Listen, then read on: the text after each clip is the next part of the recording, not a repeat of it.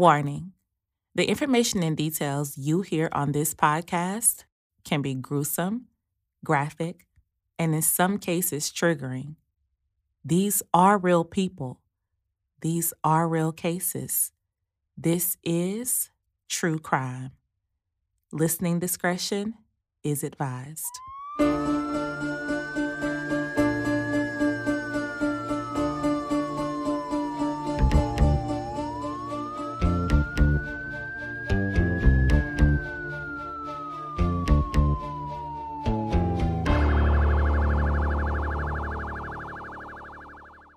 Welcome back to another episode of Couch Detectives.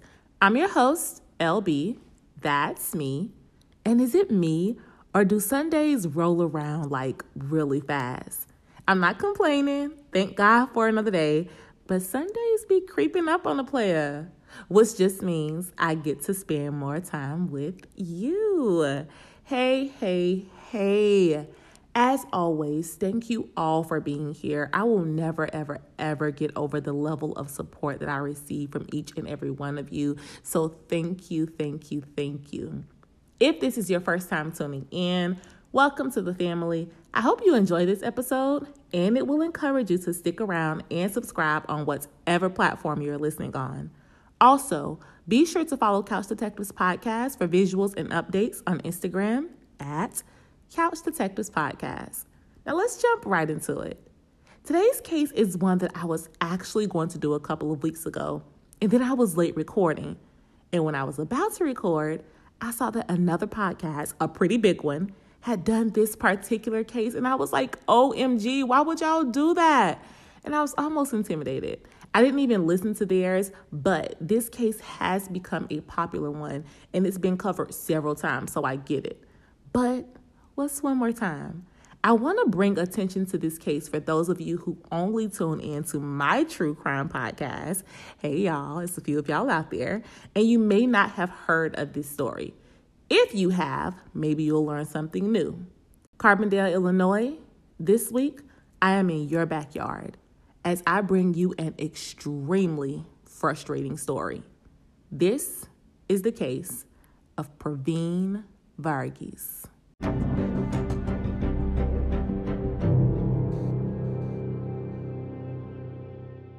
In 2014, we have 19 year old Pravin Varughese. This is the youngest victim that I have ever done. Pravin was born in Evanston, Illinois on July 29, 1994. Big Leo energy. To Lovely and Matthew Varughese. Pravin had two sisters, Priya and Preeti Varughese. His family was originally from India, but they moved to Illinois before Pravin was born. He grew up in the Chicago suburb of Morton Grove, where he and his family were really close to each other. Pravin was the only boy of three children, and in most Indian homes, it would be expected that he was held to a higher standard than his siblings when it came to achievements. But his parents did not put that pressure on him. Though he did want to achieve academically, he didn't necessarily feel pressure to do so, but he did because he wanted to. So when Pravin left home to go to Southern Illinois and pursue a degree in criminal justice, shout out to the criminal justice majors, his parents were in full support. Now, Southern Illinois is in Carbondale, Illinois, which was about a six hour drive away from his parents' in hometown in Morton Grove, Illinois. But that didn't really bother his parents because Wawa, as they called him, called home every night. They talked to him about everything that was going on, and they stayed pretty close while he was in school. And his cousin, Ashley, Ashley's a boy, was his roommate. So even though it was college, they still felt pretty close to him. I know when my people dropped me off at the illustrious North Carolina Agricultural and Technical State University, they felt like they were throwing me to the wolves. Like, our baby is only 18, out there on her own in this college atmosphere. What did we do? Oh, what a time to be alive. But like me, Pravin was a great student, and his parents knew that. They knew how good of a kid he was, and they wanted him to get a great education, so they didn't stress too much. His freshman year, he excelled, and he was doing well. They never really had a problem out of him, and they were pretty aware of everything that was going on with him. As I said, they were close. He kept in touch with his parents and his sisters as well. He made it through his freshman year and then on to his sophomore year, still doing great, still calling home nightly, which I think is admirable for a college kid, and I'm sure it's peace of mind for the parentals. But during the spring semester of his sophomore year, Pravin's parents' peace of mind will be pulverized. On the morning of February 13, 2014, Pravin's cousin Ashley wakes up and he's preparing for his day. It's a Thursday, so classes are in full swing. But as he's getting ready for his classes, he notices that there's no sound or movement coming from Pravin's room. He knows that he has class and he should be moving around as well, but he's not. The door is closed, so he knocks, but nothing. He has to get out so that he's not late for his classes. On the way out, he sees Pravin's car is still in the complex's parking lot. So he's like, okay, cool. He's there.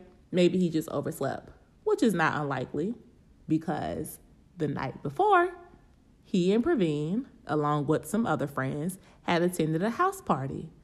A house party on a school night. I wouldn't have done it back in my college days, but it's so not uncommon in the college world and usually very likely.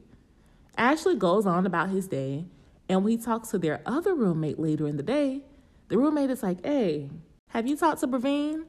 He didn't show up for class. And Ashley's like, Nah, man. They are both concerned now because him possibly oversleeping is one thing, but not showing up for class and he had a quiz. No, not okay. His cousin calls his sister and she says that she hasn't heard from him either. But his sister's like, don't call my parents yet because if we tell them that he's missing and he's really not missing and we give them a scare for nothing, that's a whole nother story that we're to have to deal with.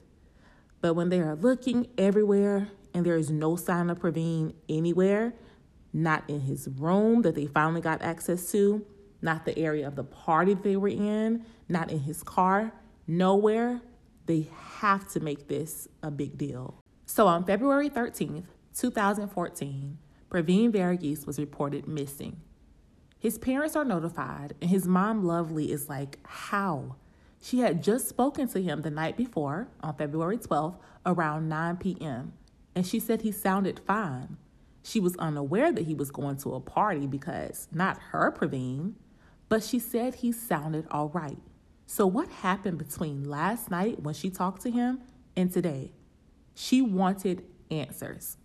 His parents make the six hour drive from their home to Southern Illinois University in Carbondale on the quest for answers. They want to know what went down at that party. A party that they didn't even know that he was attending, but that's besides the point now. They just want to find their baby. As they are trying to piece things together and the police are talking to people who attended the party, there were reports that Pravin was drunk, like sloppy drunk, and he had gotten into it with a couple of people at the party. His mom is like, What? No, not my child. He doesn't even drink. And he's definitely not that kind of kid to get into it with someone. Why would y'all say that about him? Just help me find my baby. Now, as a parent, sometimes you don't always know what your kids are up to, regardless of how close y'all are, especially when they are off at college. But again, his mom is like, okay, whatever. If you say he was drinking, fine, cool. I'll deal with that later. But right now, I need to find my baby. I need to know that he is all right. Now, they're talking to everyone in his inner circle, which is a small one, and the consensus was that they were all at a house party and they made plans to leave that house party and go down to a bar, a bar that was not too far, from the house party to celebrate one of his close friends' birthday. Pravin had already said he didn't plan on staying out too late because he had a quiz the next day and he wanted to get some sleep for that. So the plan was to go to this bar. His cousin left the house party at about 10:30, 10:45 p.m. because he had a late night shift to work at the same bar that everyone was going to go to. Everybody else like, okay, let's just meet up there. The thing is, they had parked at the bar and walked to the house party because they weren't that far from each other, maybe five or six blocks. So it seemed as though everybody kind of just thought that that's what was going to happen next. They were going to walk back down to the bar, do a little bit more celebrating before everybody headed home. So again, his cousin is already at the bar starting his work shift. Some other friends are already there or already heading there. Pravin didn't immediately leave the house party because a couple of the girls that he was with weren't ready. But when it was time and he was ready, he went on to make that journey to the bar. They all assumed that he started walking towards the bar, and that's all they knew. But they said he was not this sloppy drunk that was reported to the police. Yeah, he was drinking, but he seemed fine, smiling and in a good mood. But he never showed up to the bar. Assumptions again, he had a quiz the next morning, so he went home. No one really thought anything of it. But someone needed to think something of something because now he was missing. They're investigating, they're looking, reports are on the news, and still nothing. As they are doing the investigation, a young man comes forward and was like, Oh, I saw Pravin that night. He actually knocked on my window and asked me for a ride down to the bar. I couldn't give him one because I had a car full. He said that Pravin was like cool and kept walking. He didn't seem sloppy drunk. He seemed fine. Okay, so now maybe Pravin tried to hitch a ride with someone. Even though this bar is not far at all, maybe that's what happened. Because here's the thing it's Illinois in February, it's cold. Pravin only had on jeans and a t shirt, so he's not bundled up, and it's reported that it was 19 degree weather. And at night in 19 degree weather, a five block walk can feel like eternity. So maybe he was looking for a quick ride down to the bar. Carbondale is a small college city. Outside of the university, it's not a whole lot going on. Most people know everybody, and it seemed like a safe area or a safe enough area to ask someone for a ride. Well, it seemed that way. As the investigation is going on and they aren't getting any closer to finding out where Pravin is, his mom is getting really concerned. She's losing hope because it has been too long and she's thinking something has to have happened to my baby. She wasn't wrong. Five days after he went missing, on February 18th, 2014, Pravin Varughese was found dead in a wooded area not too far from the house party that he attended. Pravin's friends and family were completely shattered. Like, what? when, where, why, how. This is not right. I told you guys that on the night of February 12th that he went missing, it was really cold. Like reports even said that it got down to 2 degrees. And the coroner's office determined that his cause of death was hypothermia. They said he froze to death. And at first, it sounds possible, but his mom is not taking that as an answer. And as a nurse, when she saw her son's dead body, she's like, no way. This is more than hypothermia. Somebody beat my child. There was a visible scar on his head, and though the coroner's office said it was because it was frostbite, she was not accepting hypothermia as the cause of death. And police were like, well, that's what it is. So, the police chief held a press conference and was pretty much like, this was an accident. He went out, partied hard, ran in the woods, and froze to death. Yep, that's it. But no, not yet. Not it. Because that's not the end of it. So, again, remember I told you it was extremely cold outside, and he had knocked on the young man's window to ask him for a ride. Apparently, that's not the only person he asked for a ride. And the next person that he did ask, he got it.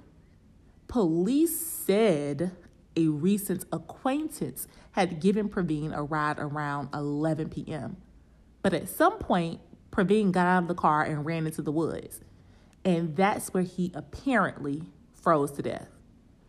Nobody is accepting that. Who was this acquaintance and where did he come from? Because no. Come to find out, it wasn't an acquaintance at all. The person who gave Pravin a ride was 22 year old Gage Bethune. Now, Gage Bethune was in the area at a party as well. He wasn't a college student, but he hung out around the college areas. It was reported by Gage that Pravin asked him for a ride, or more like told him to give him a ride. So he did. Now, the way that they know that Gage gave Pravin a ride is because Gage was pulled over that night by the police. The police said that Gage was acting suspicious and was like, What's going on? The police said that Gage told him that he had given this kid a ride and they got into a fight and the kid ran into the woods. After he told the police that, on the night that Pravin went missing, the police was like, hmm, suspicious, but okay. He lets Gage go. He didn't report this incident, and he didn't even go looking for Pravin in the woods. And it wasn't until five days later, after Pravin's body was found, that the police came forward. So many things to unpack there. But just listen to what Gage said in his interview once he was finally brought in to the police station. Well, he voluntarily went to the police station. This is what he had to say. I'm just going to take you back to the evening of uh, last Wednesday, February 12th. Um, this is the night that we've been talking about here. Um, and I want to, and I understand that you came to Carbondale that night, but why don't you start with how you got here, um, what you drove, and who you came with? Okay. Drove my own vehicle, 2003 Dodge Ram 1500. Drove my cousin Jonathan Stanley. Just drove Carbondale. That's how we got there. I drove my truck there. Okay. And uh, was anybody else with you guys? Do you Jonathan remember? Stanley. Just just Jonathan. Yeah. But was anybody else in the truck with you? No, sir. Okay. Um, so tell us how you first came into contact with him. I was leaving the party, okay. and he came up to my window and said, "Hey, give me a ride." And I said, "Where are you going?" He said, "Right down the road." So I said, "Okay, you know, go ahead, and get in. It's cold outside. Nobody needs to be walking when it's cold." I offered the main ride. Driving along, right here, you know, make a left here, right here. 30 minutes goes by, yada, yada, yada. Talking on the phone to his friends about some cocaine, whatever it was. He was hyped up a little bit. Just driving. I tell him, I said, you know, I asked him multiple times, where are you going? Where's your destination? He can't really give me exact spot. Mm-hmm. I don't know if he's didn't know where he was going or was just trying to hang out somewhere. I don't know what he was doing, but I told him, look, I got to go. And he wasn't cooperating. I made my right. And then I think that's when he realized, hey, I'm getting taken away from my place and that's when he started to rage a little bit. And he, I mean, he would not get out of my truck. Every time I told him, hey, dude, just go ahead and get out. I have to go home. I don't have any gas. You know, look up my little gas thing. I don't have any gas. Mm-hmm. I can't be driving around. I gotta make it back home. Still nothing. Couldn't really tell me where. Couldn't tell me where he's going. So I just pulled over on the side of the highway right there after he hit me in my face and figured I'd get out. You know, I have to get him out some type of way. Mm-hmm. So he gets out, he swings on me. I back up. I hit him one time. He kind of stumbles, grabs my hoodie, pulls me with him. We roll down the hill a little bit. Like I said, a couple, you know, hits were exchanged on the way. There, he was on top of me at one point, and I was on top of him at one point. Never once it fight maybe lasted 30 seconds. I myself, I wouldn't even really call it a fight. Mm-hmm. A little scuffle, you know. We just rolled around. That's when the cop showed up. He asked me what happened, and I told him pretty much got hijacked. Guy wouldn't get out of my mm-hmm. car. Swung on me self defense. I moved back, dodge it, where you would say duck, dodge, whatever. Mm-hmm. And then I hit him. Then he started stumbling back and he grabbed me. And we rolled down the hill. He was on top, I was on top, he was on top, I was on top. Punches were exchanged. He hit me on top of the head and I I hit I know, like I said, I know I got one good connect. Mm-hmm. Now the rest of them, I don't know if they hit him in the side of the head or there's only a couple punches thrown. Mm-hmm. And then the cop rolled up, okay. and I said, "Cops," and I got up and I walked straight to the police officer. Okay. Because like I said, I was scared for my life. Thirty minutes driving around Carbondale, ain't never drove around Carbondale like that. Mm-hmm. Somebody I don't know talking about cocaine with somebody I didn't know who he's talking to. Sure. So I just told, I mean, I told the cop that he's in these woods somewhere. Mm-hmm. He just ran off.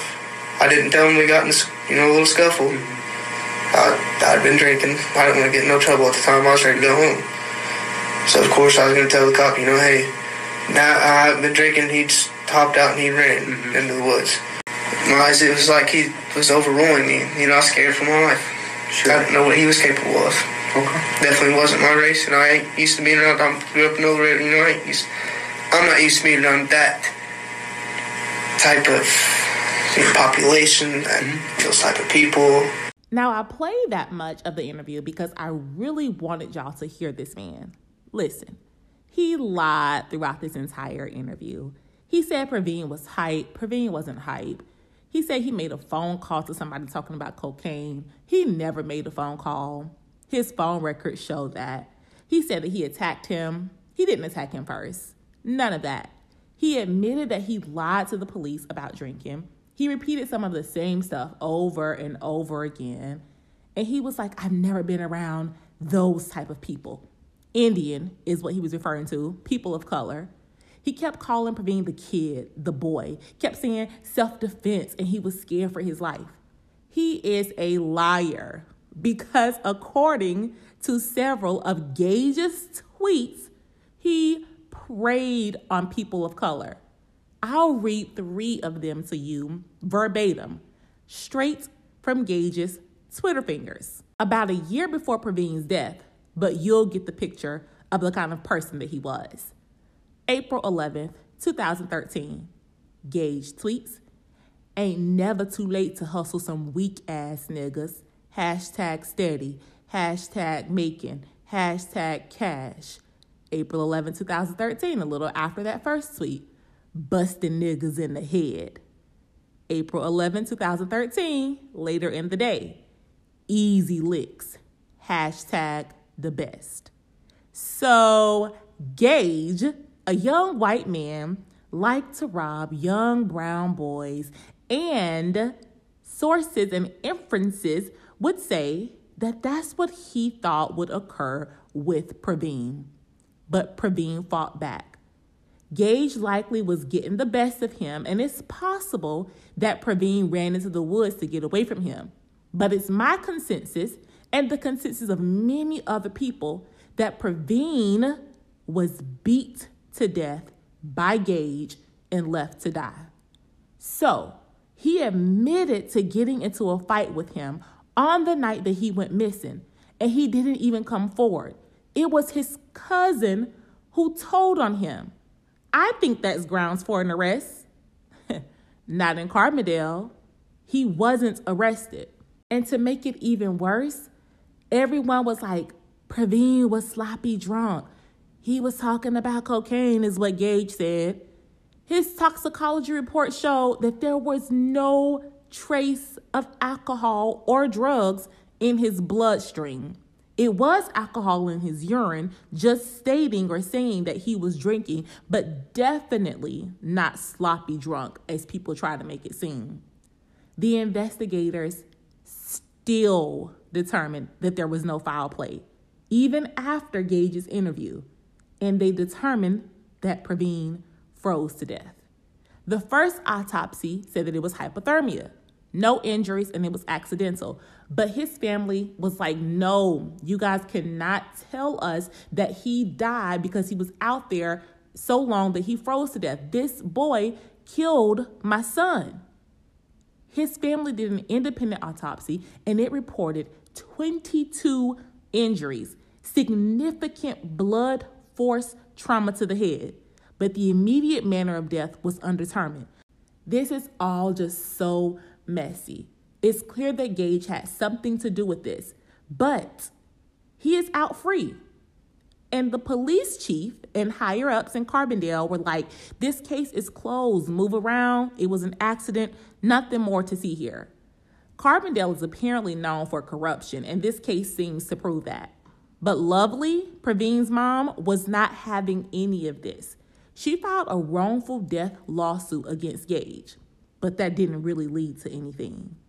The police chief was extremely rude and dismissive during this entire investigation, and he eventually stepped down. Not directly because of this case, but because he was just a dingbag. It wasn't until Lovely started speaking to the media that someone even took the case serious. It had to be highlighted that this is a brown boy in Carbondale, Illinois, that was beat by a white boy that people started paying attention. And in 2017, a grand jury indicted Gage Bethune on two felony counts of murder, three years after Pravin's death. He pled not guilty and went to trial in 2018. The prosecution claimed that Gage assaulted Pravin, and that's what led to his death the blood force trauma and the fact that he was beaten. The defense claimed that Gage acted in self defense, with the cause of death being hypothermia and nothing else. The jury found Gage Bethune guilty of first degree murder, and he was to be sentenced later in 2018. Oh, but that's not how the story ends. While he was awaiting his sentencing, a judge vacated, which means dismissed, the verdict, stating that some of the wording in the indictment could have been confusing to the jurors. What's confusing about murder, sir? Apparently, the wording for the charges was confusing. This led to the prosecutors dropping the charges against Gage, but hoping to build a new case. They stated that they intended to pursue felony murder charges for the retrial, but a date has not been set for a new trial. And Gage Bethune is currently a free man. As of today, he is walking these streets, free to go and get what he say, an easy lick. The system, man. This case is now in the appellate court, and Lovely is still fighting for justice for her son. And Pravin's family gives a scholarship to students studying criminal justice in his memory. This is usually where I would say such and such was an amazing person, etc., etc. But my heart won't allow me to do that in this case because during my research, I saw a lot of racist and bigoted things from Pravin as well. Yes, he was the victim in this case, and the things that he said on social media doesn't mean he wasn't a good person. But I will say this Pravin Varughese was a kid, and he had his whole life ahead of him to learn and change a lot of the behaviors he exhibited. No, he did not deserve to die, especially in the manner that he did. Regardless of the things that he stated, I do pray that his memory lives on and his family gets the justice they deserve. Until next time, couch detectives, keep an eye out on your backyard.